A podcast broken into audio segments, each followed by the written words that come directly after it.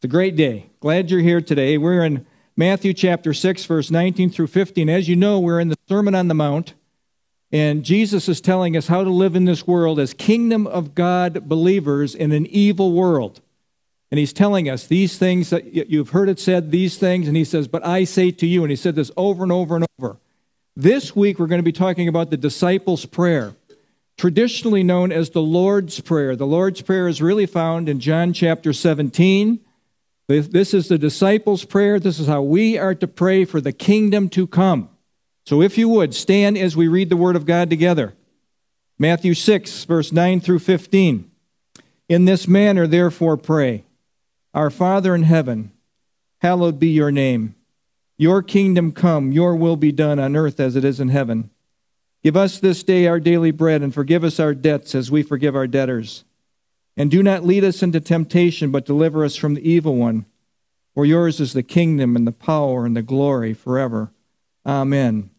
For if you forgive men their trespasses, your heavenly Father will also forgive you. But if you do not forgive men their trespasses, neither will your Father forgive your trespasses. This is the Word of God. Father, we thank you for this time that you've allowed us to study inerrant, infallible Word of the living God. Thank you that we are learning from Jesus this week how he would like us to pray to our Father in heaven. May we learn things today that we can apply to our lives. Holy Spirit, teach us the things that you want us to know in our lives individually. Touch each one of us in our area of need. In Jesus' name, amen. Please be seated. As you know, the theme of Matthew is Jesus is the promised king. There's a king coming. There's a king coming that's going to change everything. No more corrupt governments. No more corrupt COVID. no more corrupt anything. Last time we met, we talked about, uh, Jesus talked about giving, praying, and fasting, and how the Pharisees did it. They did these things. They gave, they prayed, they, they prayed, they fasted, but they also wanted to be noticed. And that was that's the antithesis of what a Christian is. All glory goes to God. Remember, we don't want to be glory stealers. When we are stealing the glory, what part of our being is being accentuated? Our spirit man or our flesh? It would be our flesh, that's right. And our flesh is what we want to sublimate, what we want to subdue. So remember, your flesh is always looking for more and more adulation. And all glory goes to our God. The Pharisees feigned worship, they took all the glory. Now, I want you to remember this you're a child of God. You've been born again into the family of God. You're a child of God. You're a son or daughter of Christ. You belong to the King. We are to conduct ourselves in a manner that is, that is honoring to our God. Now, with that stated, are we going to get it perfect here? No, Mr. Gorm, we're not going to get it perfect. No, no. No, remember, it's direction, not perfection. We're being a growth process of change. Now, remember this we must deal with our flesh. Again, this is review, so we're not getting into teaching just yet. How do we deal with our flesh? We have to crucify it. Galatians 5:24. We crucify the flesh with its passions and its desires. We starve the flesh. We deny the flesh. We do not allow the flesh to have reign in our lives. You can do this by adding spiritual aspects to your life, like reading the Word. It's not optional. You must be in the Word. You must pray. You must be in fellowship. These are the things that you to build up your spirit. You don't have to build up your flesh. You're living in this world that is a flesh smorgasbord. Remember, it's just feeding you constantly. Your flesh is already big and chubby, just walking around, can hardly take any more in. It's your spirit that you want to grow. Your spirit that you want to grow. And again, it's direction, not perfection. We're not going to get it perfect while we're here. Now, this week, how disciples of Christ are to pray.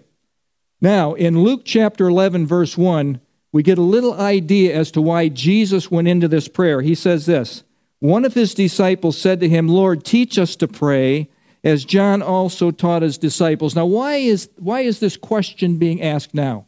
Because Jesus has just talked about the Pharisee type of pray, praying.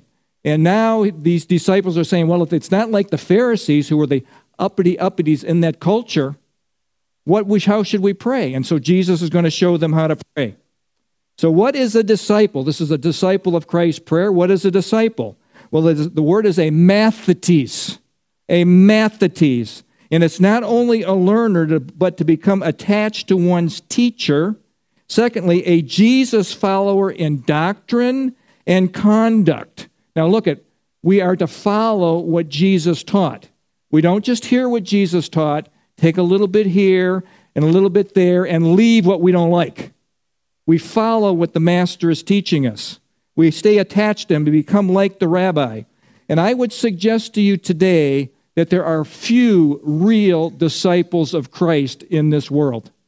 Few real disciples of Christ. Few who really want to be like the Master. Few who will really deny themselves. We, we, Americans don't deny anything. Deny yourself. What does it say? Take up your cross. And Jesus said, Follow me. That is very, very rare. There's more fans of Jesus, folks, than followers of Jesus. There's more people that are waving from Jesus from the left center field seats and saying, Go get him, Jesus, than actually in the game following him. Many people call this the Lord's Prayer. And it is said throughout this world in a perfunctory manner. Just rattle it off. Our Father art in heaven, hallowed be thy name. And say 25 our, our fathers and that's no, that is not what this prayer is about. This is the sample prayer. This is the disciples' prayer. And all aspects of this prayer, folks, are kingdom directed. You are not citizens here. You are citizens of another world. We're being prepared for another place. Thank God. The older you get, the more thankful you are that you are not part of here. Now, when you're 18 years old, you think everything here is great. What's so bad about here? Well, just wait. Just wait. I'm not trying to be a downer to you, but just wait. It's, it, it, you know, 12th grade might be hard. I remember when I was in the 12th grade, I said, I can't believe this. This is the worst thing ever. I can't, I, what's life going to be like after the 12th grade? I can't wait to get out. And then it got more difficult and more, you know, it, it never is going to be great here. And that's good. Don't be comfortable here. The first six, uh, these are six petitions. The first three are towards God, the last three are towards us. The first petition is this. there's an urgency set in each one of these. An urgency in verse 9 says this In this manner, Jesus telling us today, in this manner, therefore pray, Our Father in heaven, hallowed be your name. Our Father in heaven, my daddy in heaven, my Abba in heaven. This is a family prayer, folks. This is, we're part of God's family. We're in God's family. This is exclusively for family. Regular people have no business praying this. Most of the world do.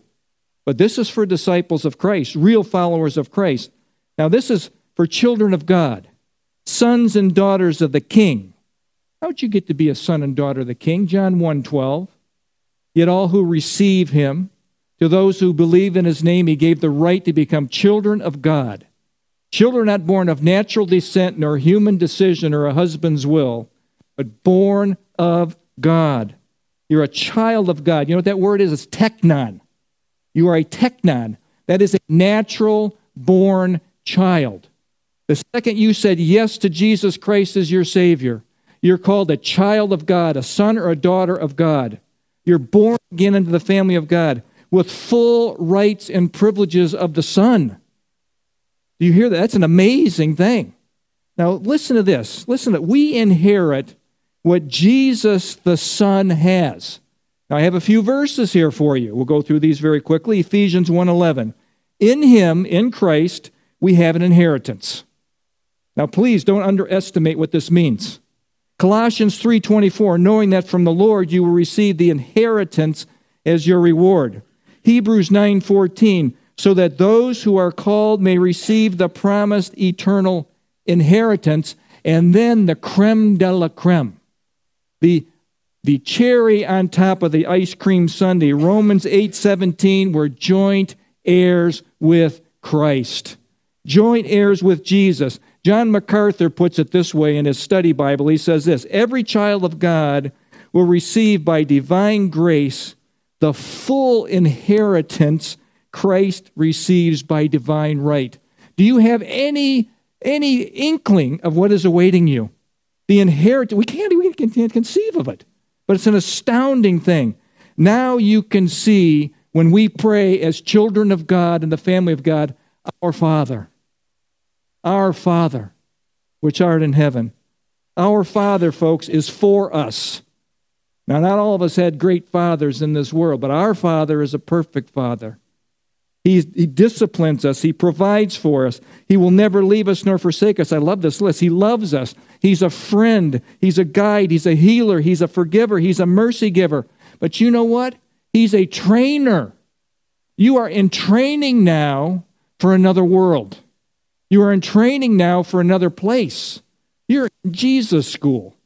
Until the time you die, you are in Jesus school. We call him Abba, Papa, Daddy intimacy and love. And because of that, we can say, Hallowed be your name. Hallowed be your name. Honor, holy, honor, revered above all.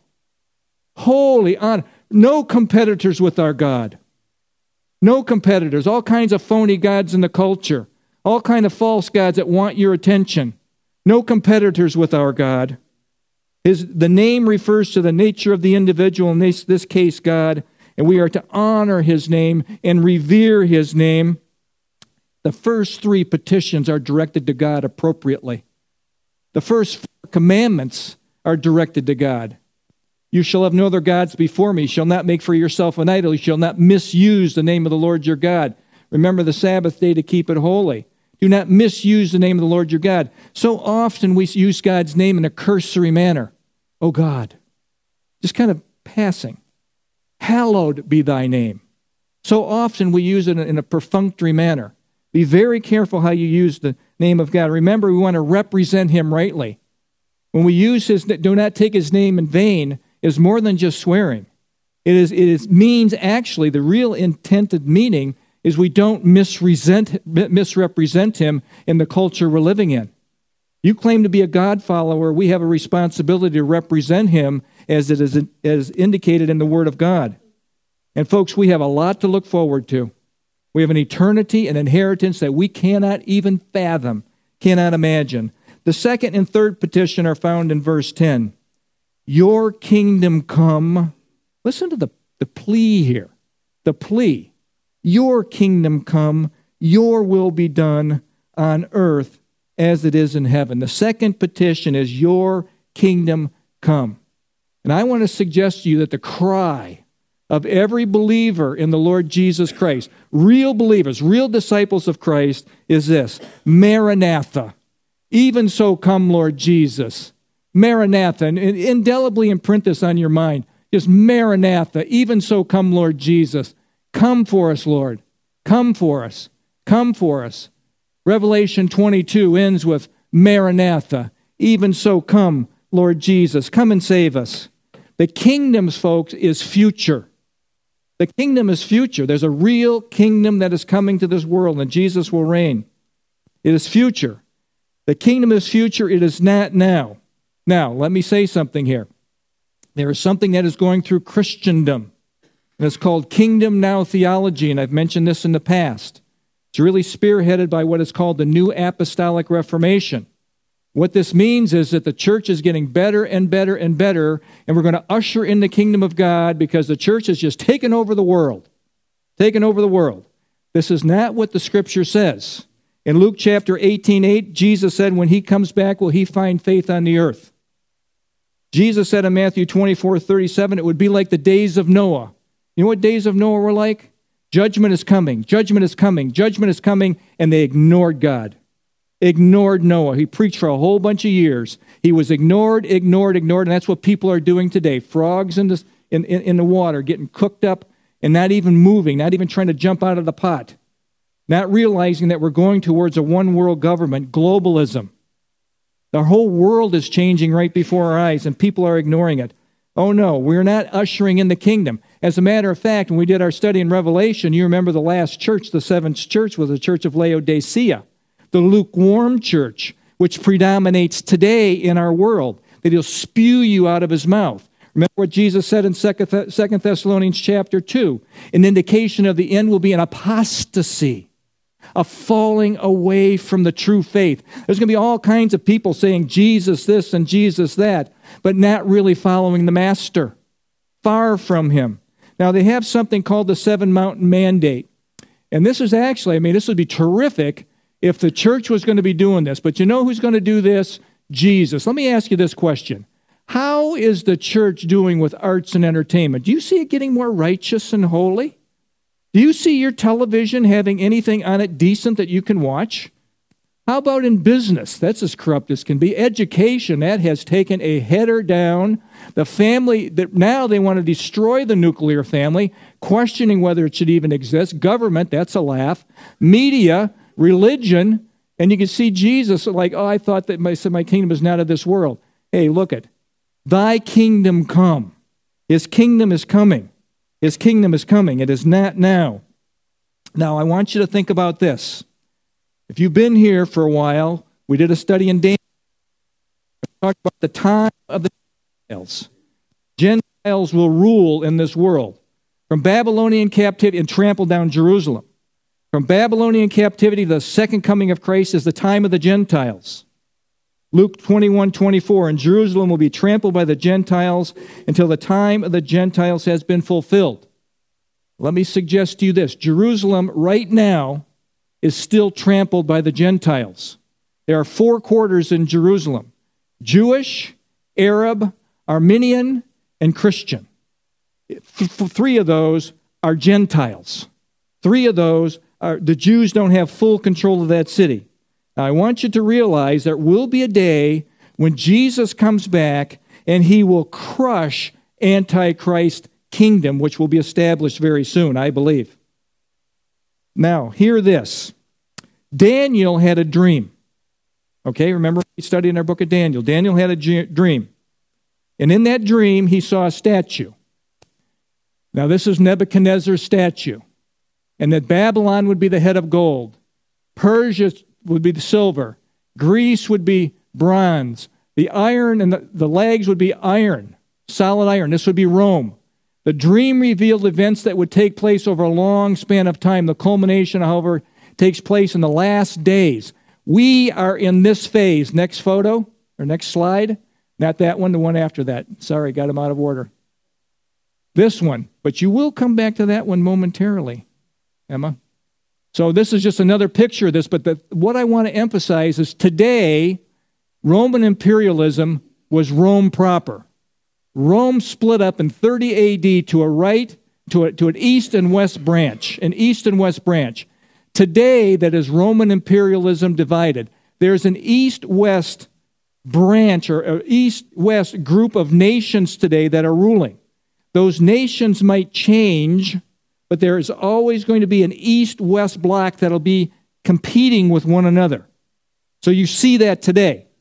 The next thing that's going to happen is there will be a global government. This will fall apart very quickly. It'll break down into 10 ruling areas. And I had a map when we were going through our teaching how the United Nations has already developed our world into 10 different areas. 10 different ruling areas. This is already in place. However, this will last for a short period of time because in the middle of the tribulation, what happens is Antichrist rises up. He wants to reign, and you're almost there, Emma. You can put the next one up. Be good. Because what's going to happen is Antichrist will reign.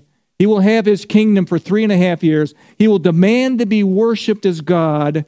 And at the end of that three and a half years, at the seventh year of the tribulation, Jesus comes back and he is the rock that crushes these kingdoms, and the whole thing implodes. Remember, each kingdom has a little part of the kingdom that has preceded it. And we are living in a world today where Babylon actually is coming to more and more of a highlight false religious systems, false economic systems, that sort of thing. Daniel chapter 2, 44 gives you these words. Listen to the word of God spoken by Daniel and the prophet hundreds and hundreds of years before this came to fruition. He came, he was in Babylon, he was also in Persia, but he was not in Greece, he was not in Rome, he was not into the divided kingdom, he's not into the global religion. He prophesied these things and they happened just as prophesied. Listen to what he says. In the days of these kings, the God of heaven will set up a kingdom. That's Jesus thy kingdom come which shall never be destroyed, and the kingdom shall not be left to other people. It shall break in pieces and consume all these kingdoms, and it shall stand forever. Inasmuch as you saw the stone, which was Jesus Christ, cut out of the mountain, which is a kingdom without hands, and that it broke in pieces, and he's going to describe the statue the iron, the bronze, the clay, the silver, the gold. The great God has made known to the king what will come to pass after this. The dream is certain, and its interpretation is sure. These past kingdoms came, folks. They came just as ordered and will unfold just as depicted in Scripture. We are in the divided kingdom now, rapidly going to the one world government, which will not work. Which will not work. Jesus' kingdom is future. Our main job while we are here is to glorify God with our lives. I hope you know that. The Westminster Convention says this The chief end of man is to glorify God and enjoy Him forever. Enjoy Him forever. Life here is not about us being hilariously happy. It is not. It's about glorifying God and whatever calling He has given us. The church is not going to make the world better in preparation for Messiah. Jesus, in fact, will come and rescue the church from this evil world. That's called the rapture of the church. Your kingdom come, Lord Jesus. The third petition is, Your will be done on earth as it is in heaven. Now, listen to this. In this prayer, we're doing something very unusual for humans, okay? I yield my control, my will to you, Lord Jesus. Can you call him Lord? Can you call him Kurios, master, ruler, owner? Can you call him that for real?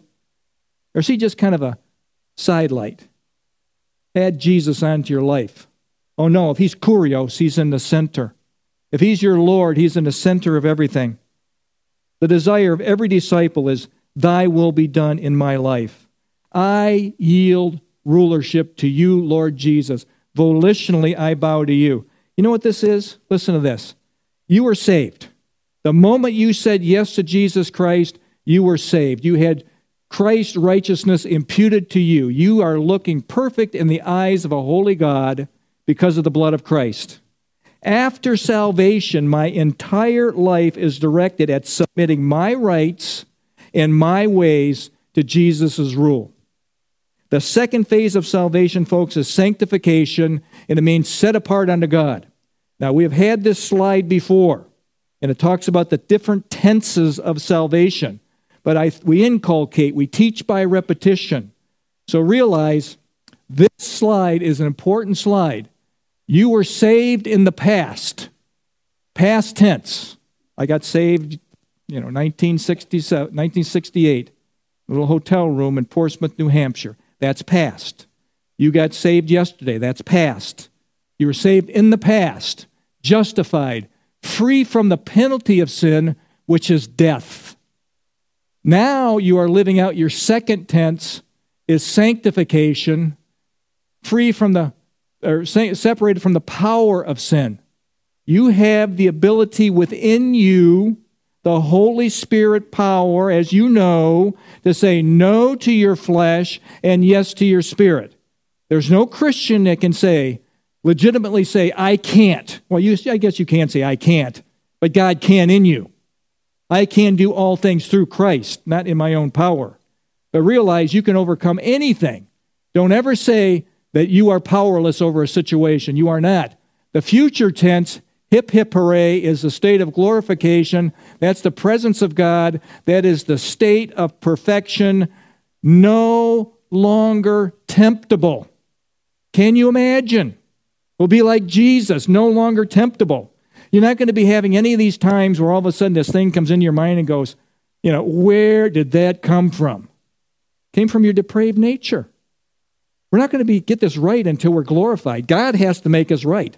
He glorifies us in the future. State of perfection.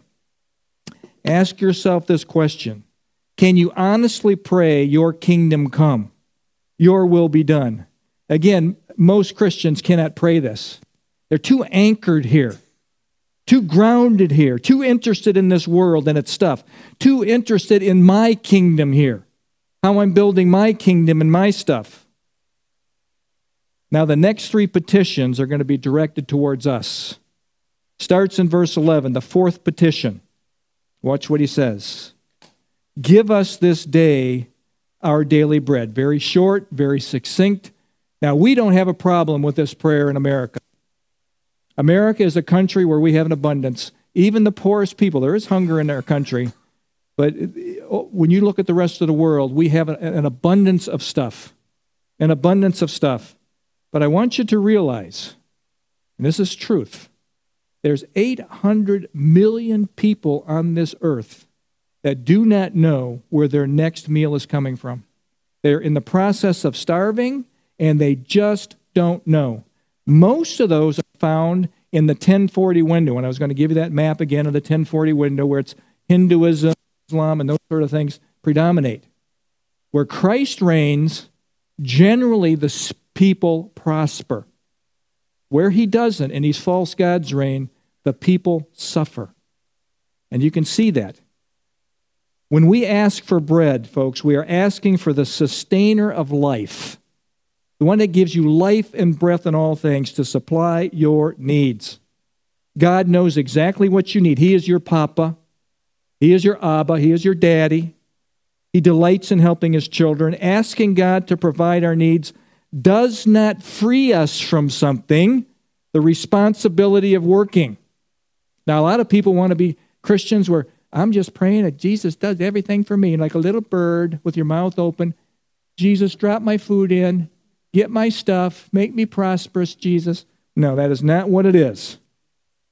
He expects us to work. Our responsibility is clear, Colossians 3:23. Whatever you do, whatever you do, do all work at it with all of your heart as working for the Lord, not men. It is the Lord God you are serving. Your work, folks, is a ministry.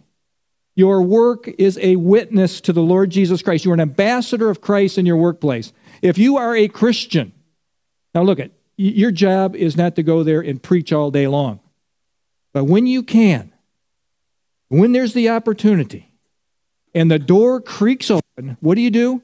You put your little foot in, wiggle a little room, and then speak on behalf of your Lord. If people want to hear, great. If they don't want to hear, know when to be quiet. There's a time to talk, there's a time not to talk. We are to be a witness at our work. Nobody should know should be wondering if you're, you're a believer or not. Your, your life, your life is important, but your words are important also. Shock your employer. Shock them by doing these things. Remember the Bennon brothers? Shared this several times in the last 15 years since we've been doing this. Shock them by doing these four things produce more in work than you make in pay. What? What? What? A, no, I, no. The average American wants to get by with mediocrity and be as lazy as you possibly can. Get to work a little early. Do your job while you're there. Stay a little bit later if you have to. Nobody likes that, but stay. Okay? Number one. Secondly, shock them by being faithful in the little things, the insignificant things. And then number three, shock them. Be a fountain, not a drain. What does that mean? There are people that just come to work whining and complaining through the whole thing. Now, believe me, I know whining and I know complaining and I know murmuring. And I have to check myself constantly in doing that. But please be a fountain, pour in instead of draining the place, pour in. And finally, the last thing, please, of all things, breathe life. Breathe the breath, the life of Christ into your workplace. If you do that, you're going to be salt and light. When we're talking about Jesus in, in the, in the similitudes in, in Matthew chapter 5, we're being salt and light. Be a little fertilizer while you're there. Sprinkle some truth around while you're there. When you do these things, you're going to be a standout employee. You will. You're going to be special. The fifth petition is this verse 12 And forgive us our debts as we forgive our debtors. Some translations say trespasses as we forgive our trespasses. Forgive us our sins as we forgive others their sins. Okay, that's what we're seeing here. Forgive us our debts as we forgive our debtors. Now, what you need to know is that first century Judaism used debts as an idiom for sins. Okay, know that. Now, why call our sins a debt?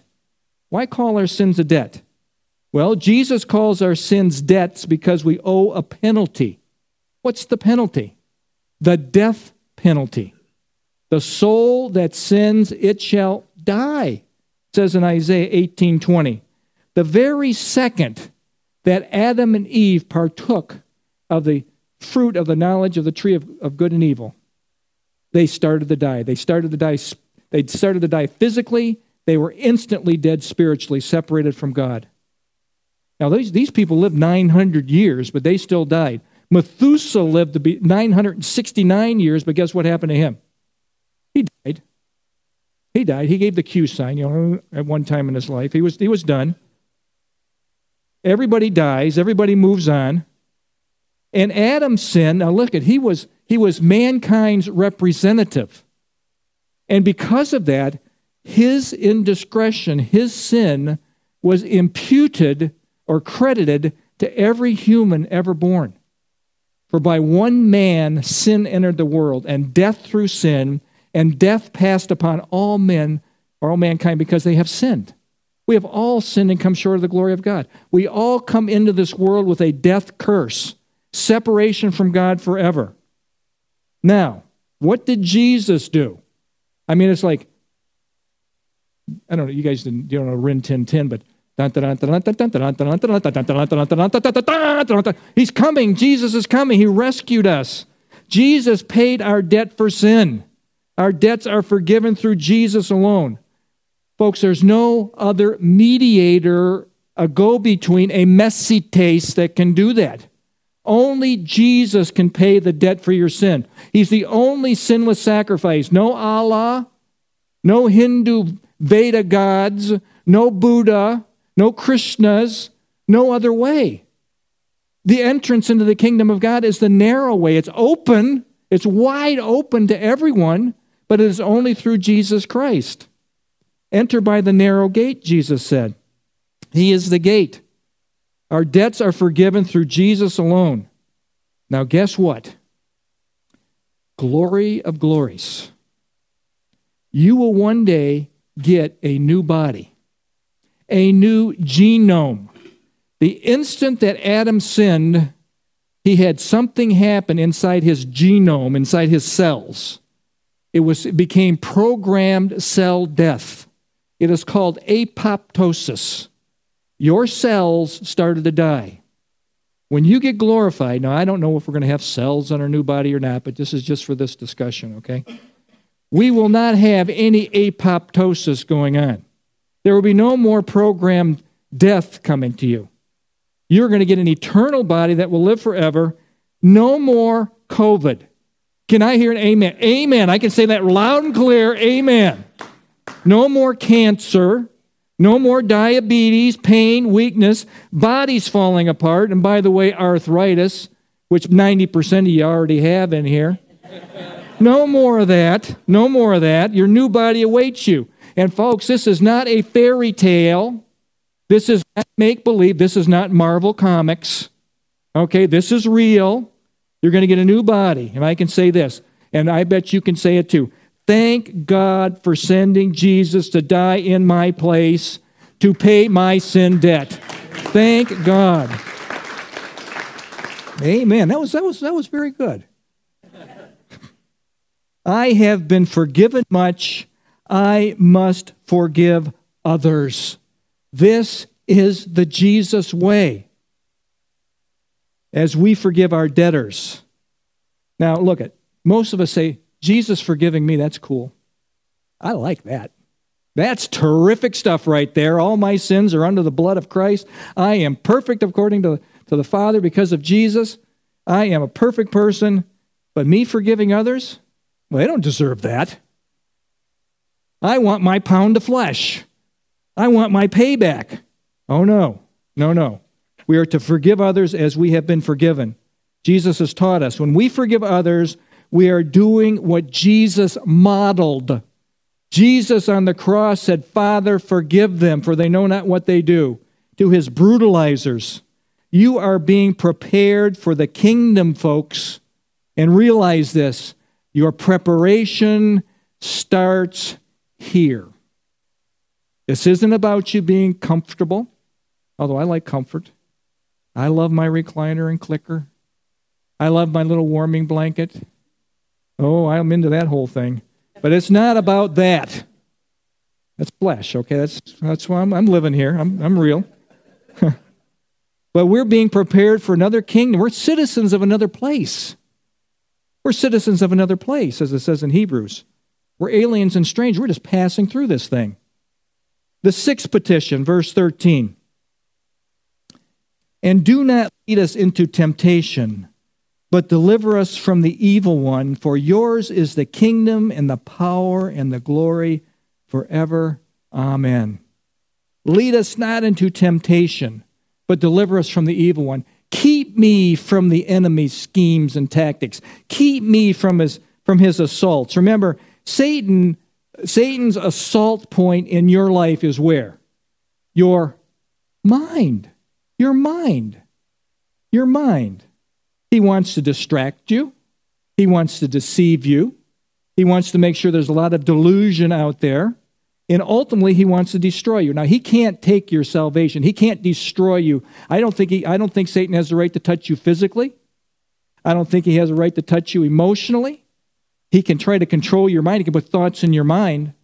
But we are to deal with that. We're going to see most some action steps in just a second on how to deal with that. Our prayer is that God keeps us from the horrendous pull of temptation. Believe me, the demonic realm is real. The bait that is dropped for you is perfect for you to lure you away. Each one of us has our own thing. Your bait's not going to be the, be the same as my bait. Our cravings of our flesh, the pull of the world, flesh, and the devil are real. And God will deliver us from the schemes, the wiles, the methodia, as it says in Ephesians 6:11, of the evil one. His well time tested tactics, his schemes. He's a master at deceiving us, folks. Guard your mind. Guard your life. Watch what you are allowing into your minds television, movies, internet, what we get 24 7 by these inputs because of technology. Guard your mind. He wants to destroy you. Spiritual warfare is real. He is ruthless. 1 John 5:18 says this, guard yourself. Guard yourself. If you do, the wicked one cannot touch you, cannot haptomai, cling on to you. See, that's what he wants to do. He wants to drag you down, drag you down, drag you down. That is his goal. So, what do we do as the people of God? What is our protection? It's not our strength. Remember, Satan is way more powerful. He's the most powerful, beautiful creation that God, that God created. We're no match for him in the natural. Our power comes from staying close to our shepherd, being filled with the Spirit of God. Stay close to the shepherd. Stay close to Jesus. He will protect you from the evil one and his schemes. Listen to this verse. Second Thessalonians chapter 3 verse 3. But the Lord is faithful. Doesn't say I am faithful. The Lord is faithful that he will strengthen and protect you from the evil one. That's a promise. You stay close to your shepherd. Now, you have a handout. Some of you have a handout. A few of you have a handout, okay? But in that handout, there's going to be some action steps in dealing with Satan. And I think these are important. We do not have time to go through a whole spiritual warfare talk, hit the high points. So, number one, armor on. You have been given armor of God to protect you from this wily creature, enemy. Keep it on.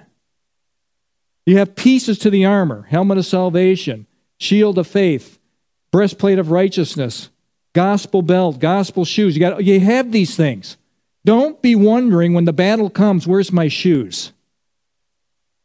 If you're in my house, I'm going to saying, Chris, where's my shield?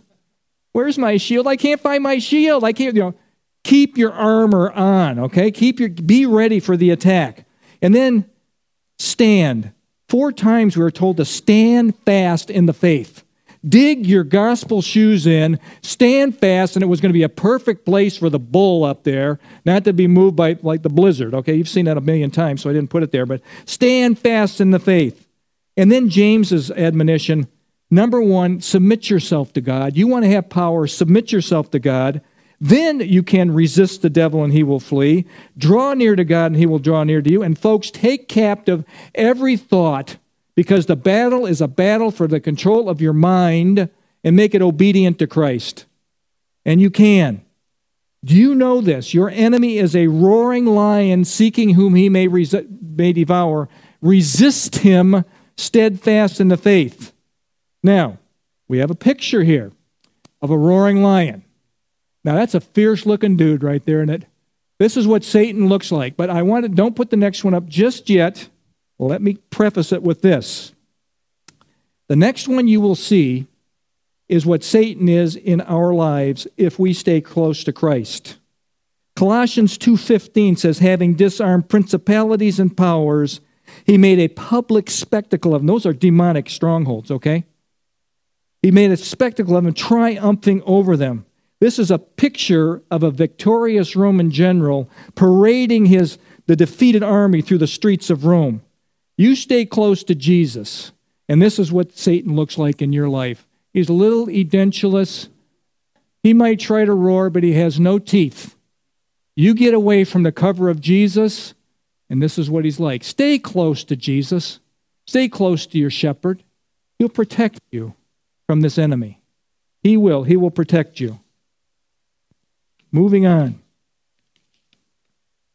Verse 14 and 15 Folks, we are to have a spirit of forgiveness. A spirit of forgiveness permeating for, for other people, a spirit of forgiveness towards others. Now, this is a scary verse. If you're just doing a cursory read through here, this is going to shake your, your, your foundation. For if you forgive men their trespasses, your heavenly Father will also forgive you. But if you do not forgive men their trespasses, their sins, neither will your Father forgive your trespasses. That's a scary verse. Let's see what it actually means. If we do not forgive others, our relationship with God will be hindered. There will be a block there. There's sin there. Okay? Still saved, but a block. But a block. We cannot ask God to forgive us if we are unwilling to forgive others.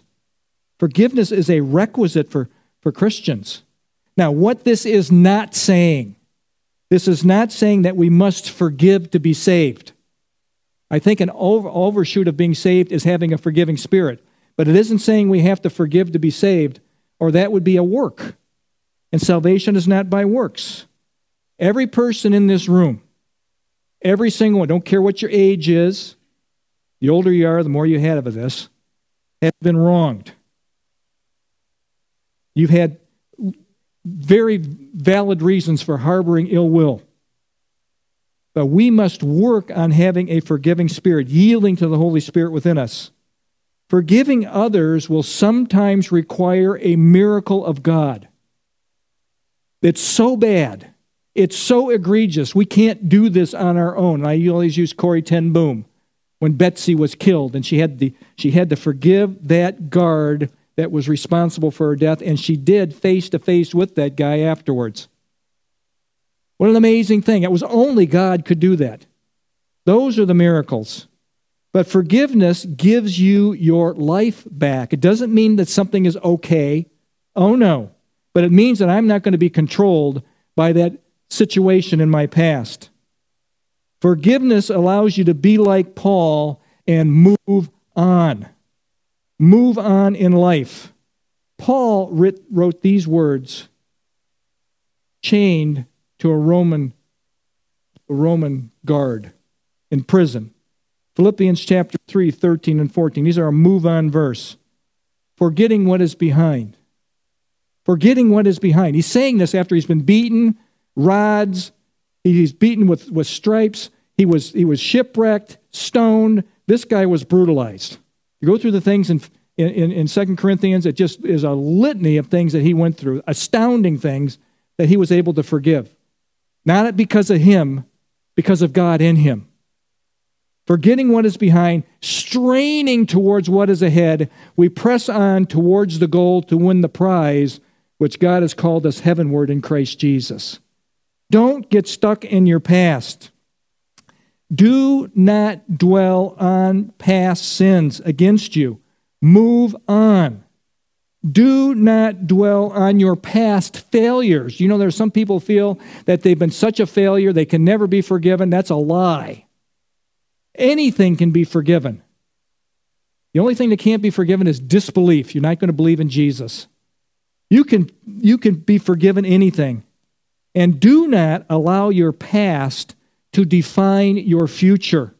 Move on. You can be free, free from the pain of the past. FIDO. F I D O. Forget it and drive on. This was an acronym coined by a Marine lieutenant named Clebe McClary. And Clebe had a situation where he was on Hill 146 in Vietnam, and he lost his left arm, his left eye, his eardrums were burst, his right hand is mutilated, had 34 major operations, and he had to determine when he went home was he going to live on Hill 146 or was he going to move on? He became a motivational speaker and he coined this term forget it and drive on. There's more for your life ahead of you. Don't let that past experience define your future or your present. Forget it and move on. You can be free from the past pain. Now, this verse may help you with forgiveness. And it is Matthew 11 28. It'll come up on the screen. Come to me. This is Jesus crying to everybody in, in, in, the, in his family. Come to me, all you who are labor and heavy laden. Now, that would be all of us. Okay? All of us are walking around. You know, we might be trying to be Hercules, but we're all walking like this in reality. And I will give you rest. Take my yoke upon you and learn from me, for I am, watch, watch the character of Jesus, gentle and lowly at heart, and you will find rest. You will find rest if you are yoked to Jesus for your souls. For my yoke is easy and my burden is light. You want to have rest, you get yoked to Jesus. It's just that simple. Have a spirit of forgiveness and be set free. Now, in closing, Jesus is teaching us how to pray, disciples how to pray. This is a disciple of Christ prayer. This isn't for the rest of the world. A disciple of Christ prayer, a pattern, a model to follow. This prayer is straightforward, it is simple, but deeply profound. Jesus has taught us something here the Jesus way to pray. Now we have a responsibility. We are to go and do what we have been taught. Remember, not just hearers of the word, but doers of the word. And maybe, just maybe, this prayer will mean more to you today than it has in the past. Just maybe. Every Christmas season, we read this verse. And I don't know if you associate it with the kingdom, but this is a kingdom verse. It's Isaiah chapter 9, verse 6 and 7. Unto us a child is born, and unto us a son is given, and the government will be upon his shoulders. And his name shall be called Wonderful, Counselor, Mighty God, Everlasting Father, the Prince of Peace. And of the increase of his government and peace there will be no end. Upon the throne of David, he'll reign in his kingdom. He will order it establish it, and watch this, with judgment and justice. When Jesus comes, there will be no lawlessness. From that time forward, even forevermore, What time? When Jesus comes, breaks those, those kingdoms, and establishes his kingdom. The rock comes. The zeal of the Lord of hosts will perform this. The Lord of hosts, Jehovah Sabaoth, the God of armies, will assure that this will happen. God's indescribable gift is the Lord Jesus Christ. The, our child that was born, the son that was given is the Lord Jesus Christ. Jesus, folks, is the King of glory. Jesus is the Messiah. Jesus is Emmanuel, God with us. Jesus will establish his kingdom. Of the increase of his kingdom, there shall be no end. No end. I'm going to ask you to do something that we usually don't do here, but would you please stand? And we're going to do, disciples of Christ are going to pray together this prayer. Please follow me. And say this maybe from your heart like never before. Our Father in heaven, hallowed be your name. Your kingdom come your will be done on earth as it is in heaven. Give us this day our daily bread, and forgive us our debts as we forgive our debtors. And do not lead us into temptation, but deliver us from the evil one. For yours is the kingdom, and the power, and the glory forever. Amen. Remain standing. Father, we thank you for this time that you've given us to study the Word of God. Thank you, Lord Jesus, for giving us this prayer. It's the disciples' prayer. And in this prayer, we are praying, Thy kingdom come, Thy will be done. The heart's cry of every believer is Maranatha. Even so, come, Lord Jesus. Come and rescue us. We need you. Your children are hurting. Your children are living in this world today as Chris was saying, more persecuted now than in the history of our world. There are more people dying for their faith. An astounding thing, Lord. Worse than the Roman emperors, worse than any time in history. And your children are dying. We look forward to the day when you will come and rescue your church. You will come and take your people to be with you. We say, even so, come, Lord Jesus. Thank you for this time together. Thank you for allowing us to pray this prayer as disciples of Christ. Thank you for loving us, dying for us, raising from the dead, and promising to come back for us. Thank you, Lord. In Jesus' name, amen.